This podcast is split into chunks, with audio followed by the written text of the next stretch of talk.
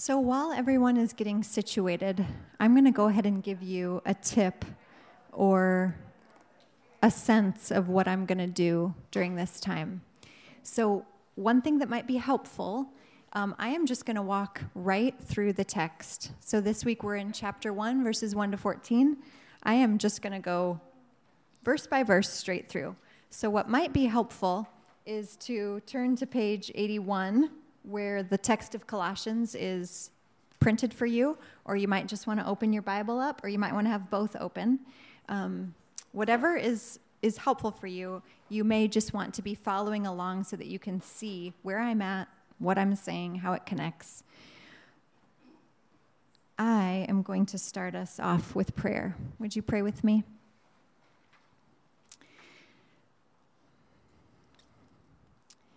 Lord, would you help us now. Would you help us to be filled with spiritual wisdom and understanding according to the knowledge of your will? We want to know you better. And Lord, I pray that more than just knowing things about you, that you would help us to be obedient women. Would you help us to be the kind of women who read your word, who receive it, who love it because we love you, and who obey everything that you say, Lord. In Jesus' name, amen. So, how'd it go? Hopefully, it went okay this week. Um, this was a, a wonderful passage, um, a beautiful prayer, just a wonderful section to start us off.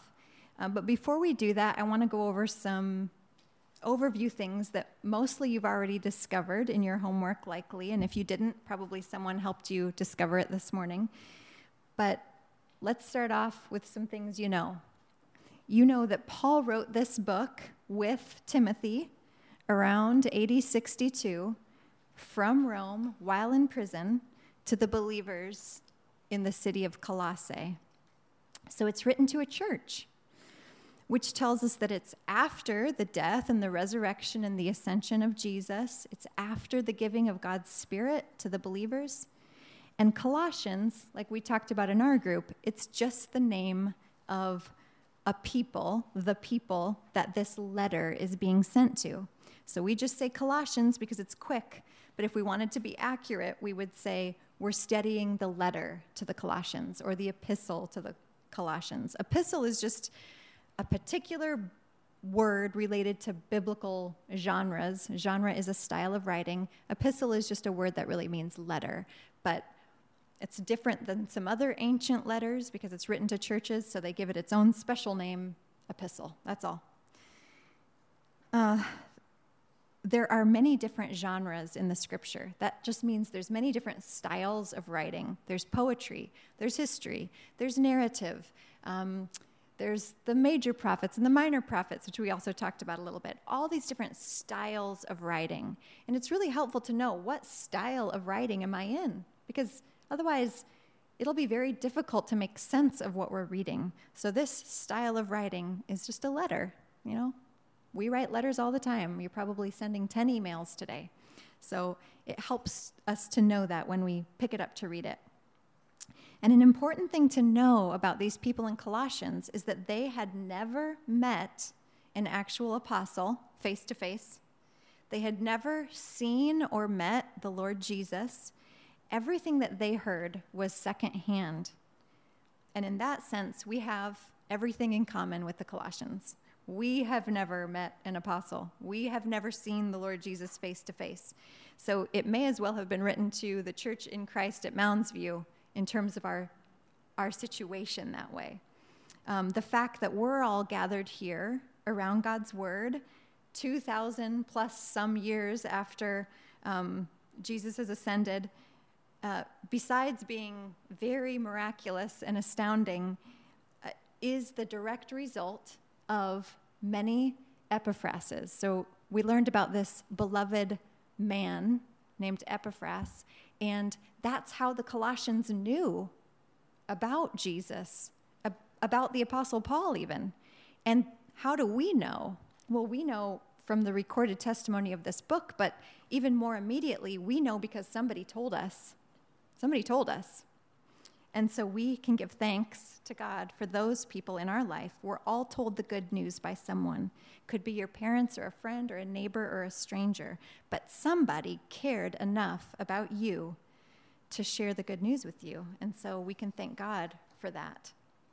So, starting in verse 1, it says this Paul, an apostle of Christ Jesus, by the will of God, and Timothy, our brother, to the saints and faithful brothers in Christ at Colossae Grace and peace to you from God our Father. So, first, Paul identifies himself. He says um, he's an apostle of Christ Jesus by the will of God.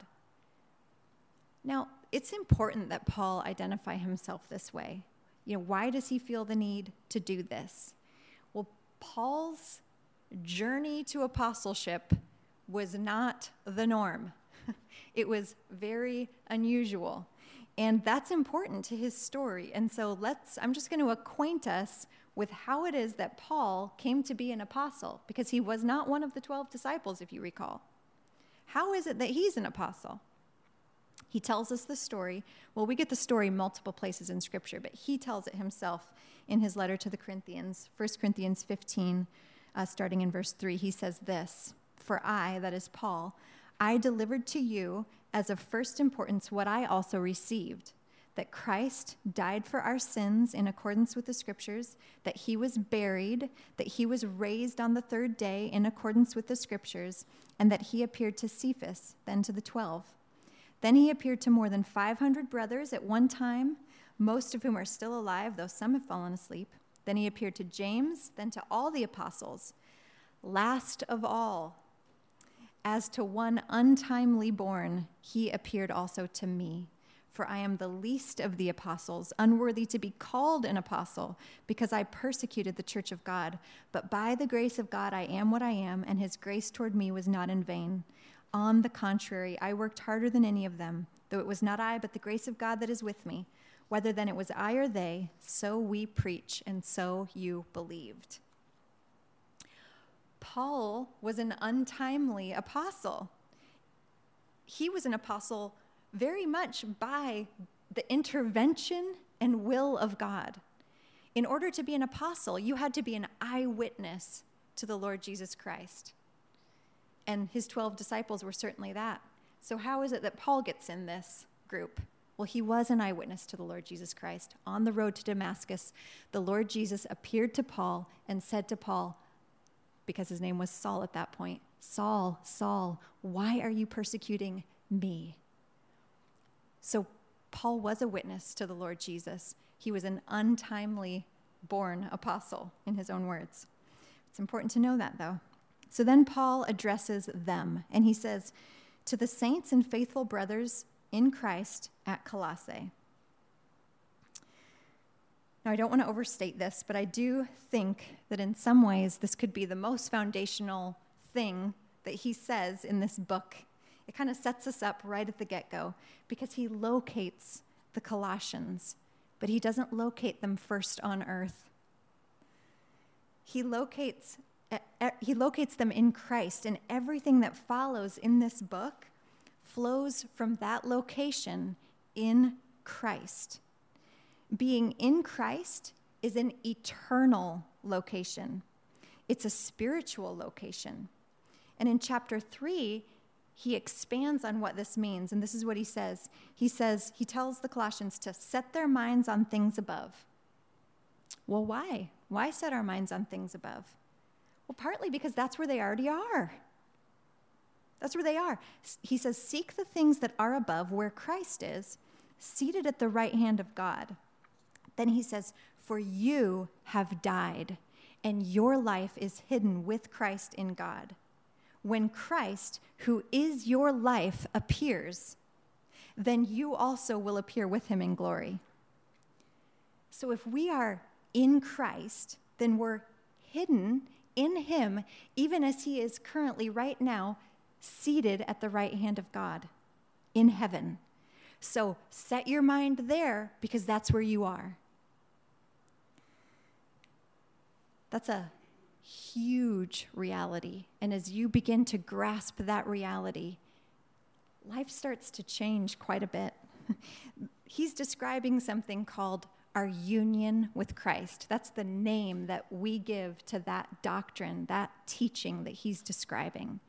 Our union with Christ means we have been so united with him that his life is ours and our life is his, and all the benefits that he has as God's son become ours. We share in his inheritance, and all the sinfulness and brokenness and wrongs that we have, he takes on himself.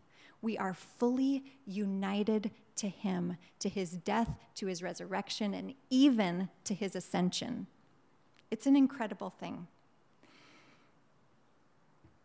So, there are a million ways that our physical location, so being at Colossae or being in Mounds View, or a million different physical locations, can wrongly overshadow our spiritual location of being in Christ. I'm going to share a short little story about uh, how our physical location may seem a little more prominent than our spiritual location. Uh, our youngest son has um, special needs and he's had some seizures in his life, and they're uh, life threatening. That he's only had three, and each one of them life threatening. So the very first one he had, he ended up in the PICU for a while, and very scary experience for all of us. Um, and it was a few months after that kind of terrifying experience, life and death experience, that we were home, normal night, and our next daughter, Evangeline, um, had croup at night. And anybody have a kid with croup ever?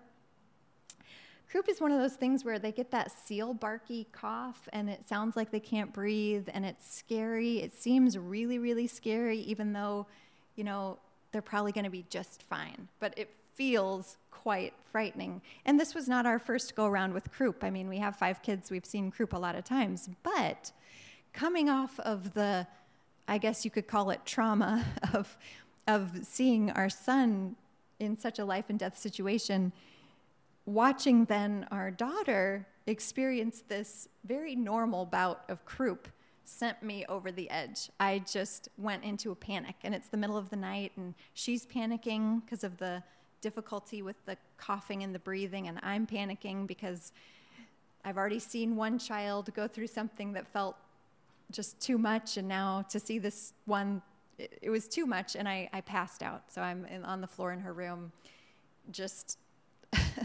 just having kind of this panic and telling Tom, call 911 you know, scared for her. And so he does, and, and the paramedics come, and very sheepishly, then we have to send them away because she, of course, is fine. And it was a unnecessary call.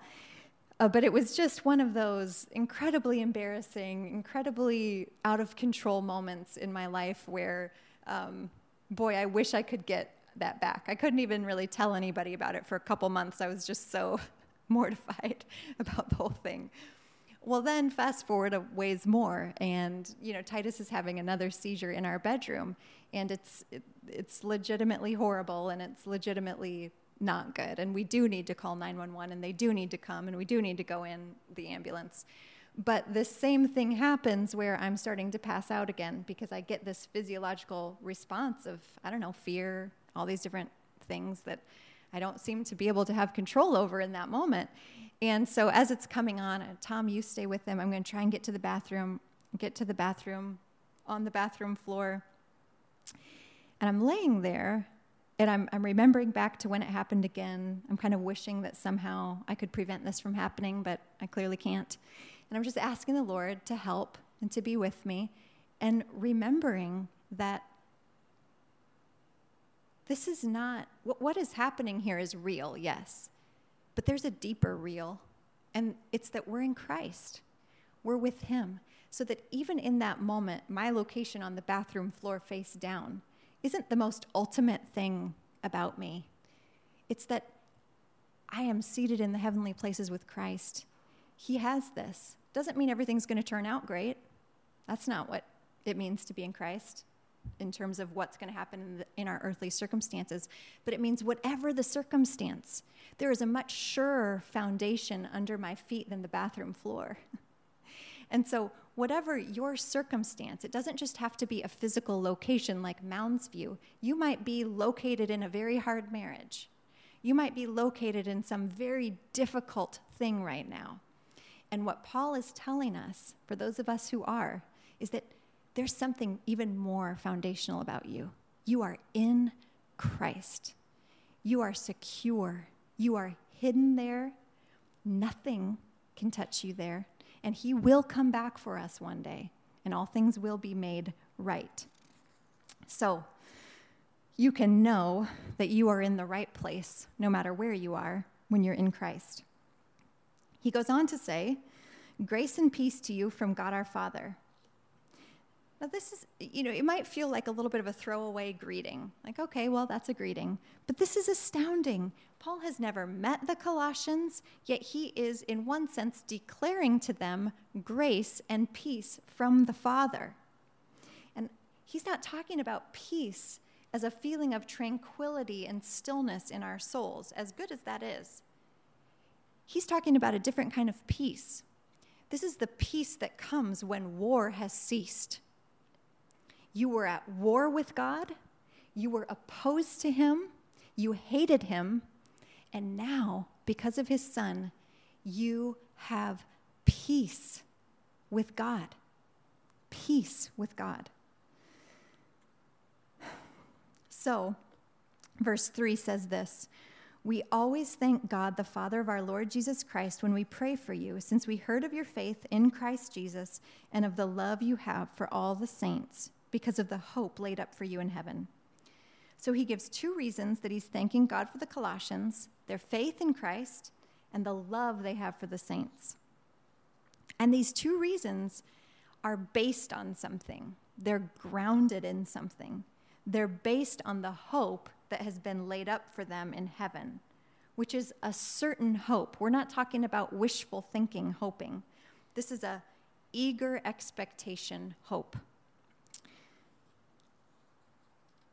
So, one question that came to me as I'm reading Paul's thankfulness to God over the Colossians is, was this Is my love for the saints, for the church, for the people of God so evident that it's actually testifying to the people around me that I have a hope laid up for me in heaven? Does it testify to a heavenly reality of hope? Are we giving evidence to something eternal and unseen by our love for the people around us? And then in the middle of verse 5, he says this Of this, that's referring to the hope. So, of this hope, you have heard before in the word of truth, the gospel which has come to you, as indeed in the whole world it is bearing fruit and increasing, as it also does among you, since the day you heard it and understood the grace of God in truth. So the, the this is the hope laid up for them in heaven. And Paul is simply saying that they know about this heavenly hope. How do they know about it? Well, they heard about it when they heard the gospel, they heard about it in the word of truth. And the, uh, the word of truth and the gospel are synonyms. And the hope laid up for them in heaven is encompassed in the word of truth. So, what is the gospel doing in these verses? Well, we see that it's bearing fruit and increasing. And the Colossians are actually the fruit of the gospel. Their lives, the people in the church at Colossae, they are the fruit. They're the fruit of the gospel. Verse 7 says, just as you learned it, and it is the gospel. So, just as you learned the gospel from Epaphras, our beloved fellow servant, he is a faithful minister of Christ on your behalf and has made known to us your love in the Spirit. So, here we get to Epaphras. We learn that he is beloved, a fellow servant, a faithful minister of Christ. He's made known to Paul and Timothy the love of the Colossians in the Spirit. So, this is a great guy. this is the kind of guy we want in all our churches. He's, uh, he's well loved, he's faithful, he's servant hearted, he spreads good information about people. You know, he's spreading good things about the Colossians to Paul. He lets them know that the Colossians are a loving people and not just any kind of love, love in the Spirit. And this is important because this is a spiritual love. You know, Galatians tells us that love is a fruit of the Spirit. And that kind of love is not a natural love. So there are natural loves. A mother's love for a child is a natural love. Believers and unbelievers alike have a love for their children. Even romantic love is a natural love. Believers and unbelievers alike have romantic love. But spiritual love is a supernatural love, it's a divine love. It's concerned with eternal realities, and it's a love that is set on someone, not because they deserve it, but because of the will of the one doing the loving. That's how God loves us. He sets his love on us. Even though we don't deserve it, even though we didn't earn it, uh, that's the kind of love God has. And that's how the Colossians were loving each other. It's the, it's the agape love. That's the Greek word. It's a love in the spirit, it's a preferential love. So, verses 9 to 12 get us to Paul's prayer. And this is what his prayer says. And so, from the day we heard, we have not ceased to pray for you, asking that you may be filled with the knowledge of his will in all spiritual wisdom and understanding, so as to walk in a manner worthy of the Lord, fully pleasing to him, bearing fruit in every good work and increasing in the knowledge of God being strengthened with all power according to his glorious might, for all endurance and patience with joy, giving thanks to the Father who has qualified you to share in the inheritance of the saints in light. So let's just take that first, those first two words, and so. That little and so is just our transition for him to say, What I'm saying now comes from everything I've said before.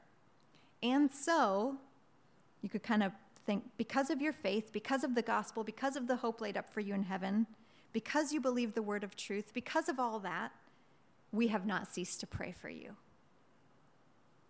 And that's an astounding reason for him to be praying. It's, it's, a, it's a grateful reason, it's a prayer of gratitude. Paul's heart is so bent toward longing for more and more people to know God through Christ that he hasn't ceased to pray for them.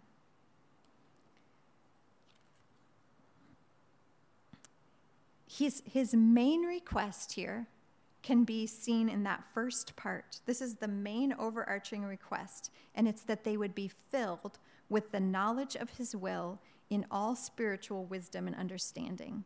All the things that follow after that are certainly just as important, but they're subpoints under the main point. So, filled with the knowledge of his will. I don't think that's something maybe we intuitively know exactly what he means by, at least I don't intuitively know exactly what that means always. Filled with the knowledge of his will. So, what kind of will is Paul talking about here? Are we supposed to be filled with the knowledge of the future? Like, is somehow Paul's prayer that we would just know the mind of God to such an extent that we know everything he's going to do and that we can kind of discern, like, well, I knew I was supposed to take exit 23 because the Lord revealed it to me this morning, and so that's where I drove today. Like, is he, is he kind of giving us a template for each day, the download of my schedule? Is that the kind of will he's talking about? I don't think so. There is God's secret will. You could call it his secret will. It's his will of providence. It's what he does, it's what's going to happen in the future. He decides it, and it comes to pass. Every word of his proves true. He does everything he pleases. Paul already referenced that kind of will when he talks about himself being an apostle by the will of God.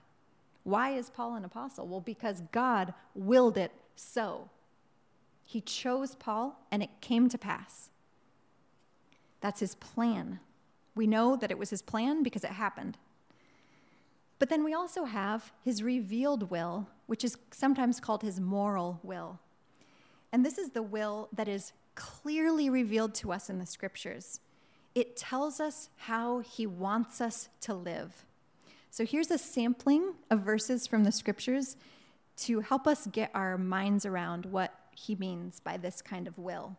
In 1 Thessalonians 4 3, he says this For this is the will of God, your sanctification.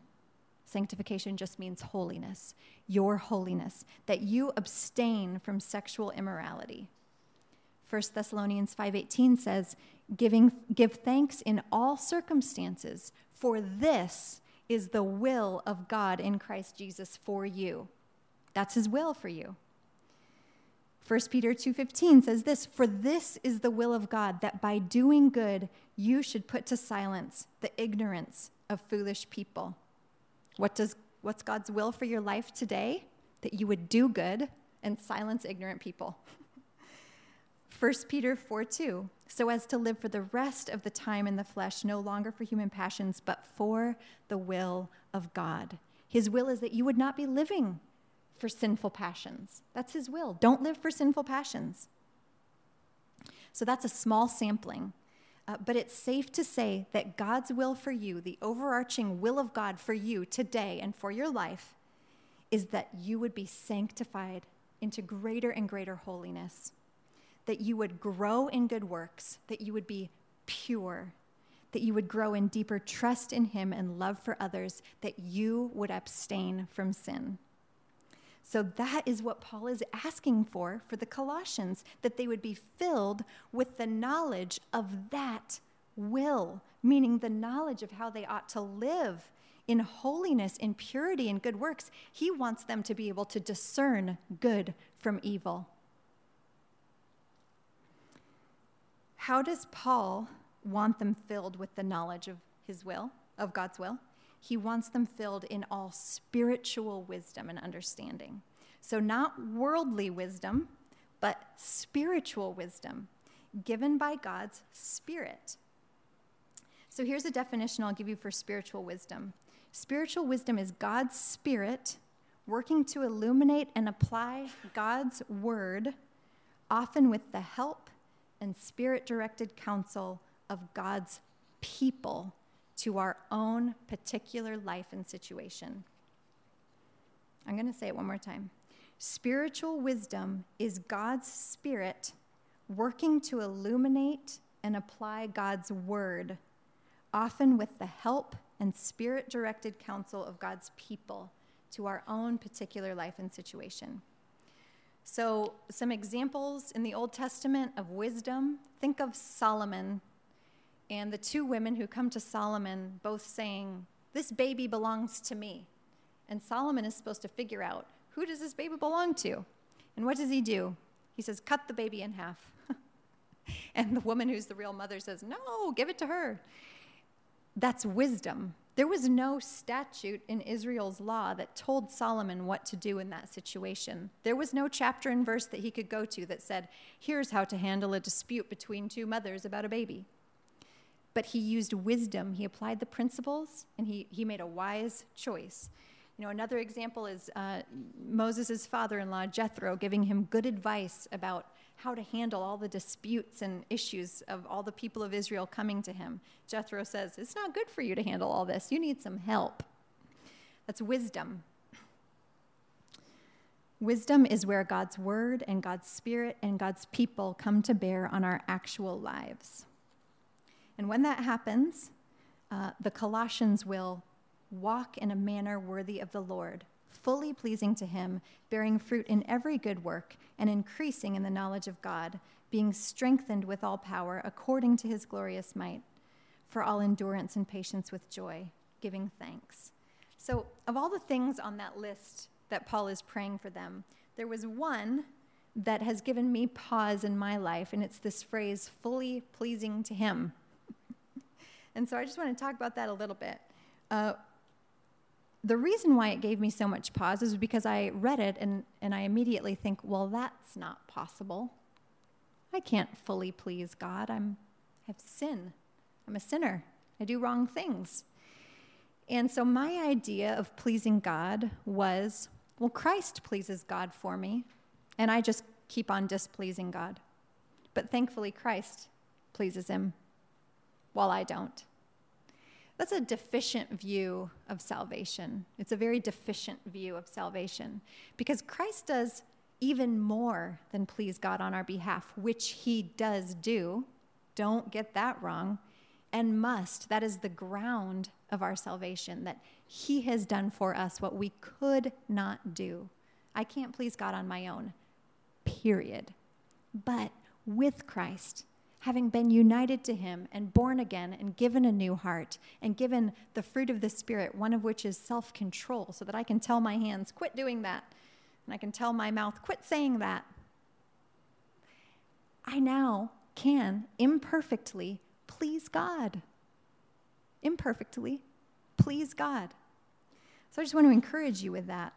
We won't be holy in the perfect way that Christ is holy but Christ is working in us and he is growing us in holiness, and that pleases God. You please God when you grow in holiness. So, what it looks like to walk in a manner worthy of the Lord, fully pleasing to Him, is bearing fruit in every good work and increasing in the knowledge of God. So, this bearing fruit is not the fruit of the gospel, which was people, it's the fruit of good works, it's the fruit of doing good. Um, we retell, in one sense, the gospel story with our good works. We set ourselves to do good, and that transforms the things around us. You know, if I if if I come home um, and I'm irritated and you know snarling at people, well, I can transform that room into a pretty ugly place. But I come home and I'm filled with the Spirit, I can transform that place into a place that's much different than it would have been otherwise, even if the people around me are a little bit sour. We have the ability to transform things in our good works, just as the gospel has transformed us. But we don't do it alone. We do it because we're strengthened by the same power that raised Jesus from the dead and that power helps us to endure and be patient with joy and thanksgiving, even in the middle of COVID, even in an election year, even in 2020. So we end this section with this statement He has delivered us from the domain of darkness and transferred us to the kingdom of His beloved Son, in whom we have redemption, the forgiveness of sins. So if you notice, the verbs in this section are past tense verbs. He's done it. Where are we? If you're in Christ, you're in the kingdom of the beloved Son. You are not in the domain of darkness, no matter how dark it feels, no matter what the circumstances are, no matter if violence and chaos breaks out because of the election. We are firmly situated in the kingdom of God's beloved Son. Paul prays spiritual prayers for spiritual people. And that's the main application that I want to leave you with as we end this. To challenge yourself to pray like Paul, which is not telling you, don't pray for your small requests. I'm not saying quit praying uh, that your toe would stop hurting, or quit praying that your child would sleep through the night, or quit praying that your commute would be a little smoother. Those are, we bring all our requests to God. But I am challenging you to pray spiritual prayers for spiritual people. Not once did Paul ask for the Colossians' circumstances to change, even though they had some difficult ones. He never did ask for that, did he? Why didn't he pray that, you know, whomever those false teachers were in chapter 2 would go away? No, he's praying for their strength to discern what is false, not for their circumstances to change. So it is natural for us to pray for relief when we suffer, and that's right. But Paul's prayer shows us that there is another way to pray that's can be even deeper than just for our circumstances to change. And it's that we would be spiritually equipped in every circumstance. It's a weapon in our fight against suffering and hard circumstances that cannot fail because it's based on the word of truth. It's based on the hope laid up for us in heaven. That's all I have. Um, let me just close this in prayer and then you're dismissed. Lord, thank you for your word. Thank you for Paul's prayer for the Colossians. Lord, would you help us to pray spiritual prayers for spiritual people, which is all of us? Lord, help us to be concerned about eternal realities. Help us to be concerned for eternal souls and not only for our um, momentary needs. Help us to remember um, that there is a life to come, that there is a judgment to come, and that we need you eternally. And help us to set our minds on those things. In Jesus' name, amen. You're dismissed.